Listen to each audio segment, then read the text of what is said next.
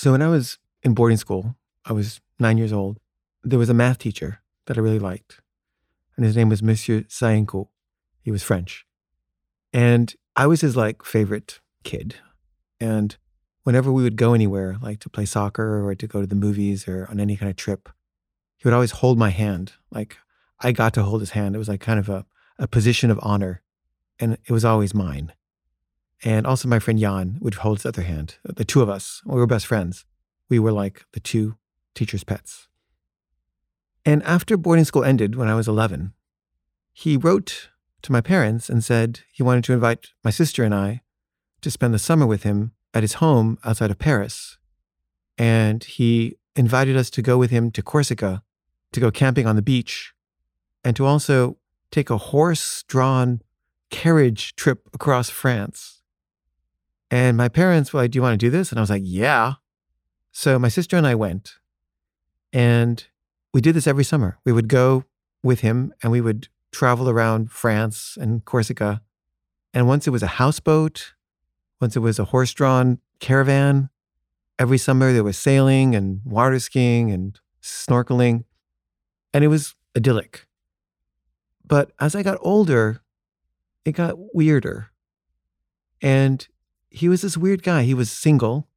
He lived alone. He was pretty maladjusted, really. And he only seemed to be able to relate to kids.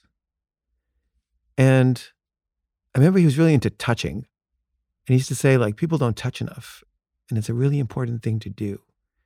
And there was a lot of touching that happened. And, you know, I know now everyone would be like, well, he was obviously a child molester, but it was never sexual, but it was weird. And as I was getting older and sort of entering puberty, he became less and less interested in me. And I became less interested in him.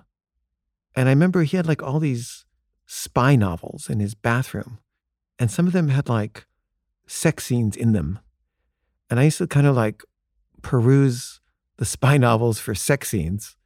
And when I would find one, I would sort of read it and, and masturbate to it. And I remember I was climbing on his shelves because they were kind of high up in the bathroom. And once I pulled too hard on the shelf and it broke, and all the books fell off and the shelving broke, and he became less and less friendly.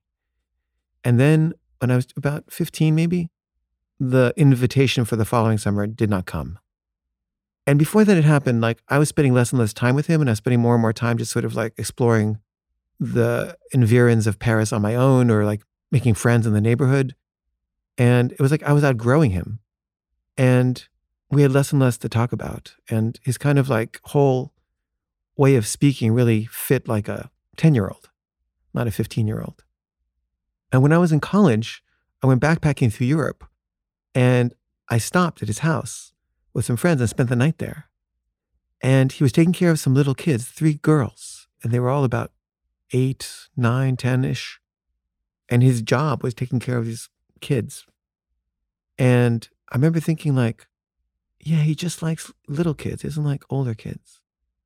And I tried to talk to him, and, you know, I, I had a lot of fond feelings for him, but he seemed to have no fondness for me and it seemed to resent that I was staying there and was very unfriendly. I remember thinking like, wow, it's almost like he feels betrayed that I grew up. And I remember I had a dream once, and in the dream, he was mad at me and my sister, and he sang this song, which was based on the Beatles song, and it was, You let me down you and your sister, you let me down. And I think the Beatles song is like, don't bring me down. But I tried again to see him years later, and I went to the house where I'd spent many summers. And the person who answered the door said that he had died.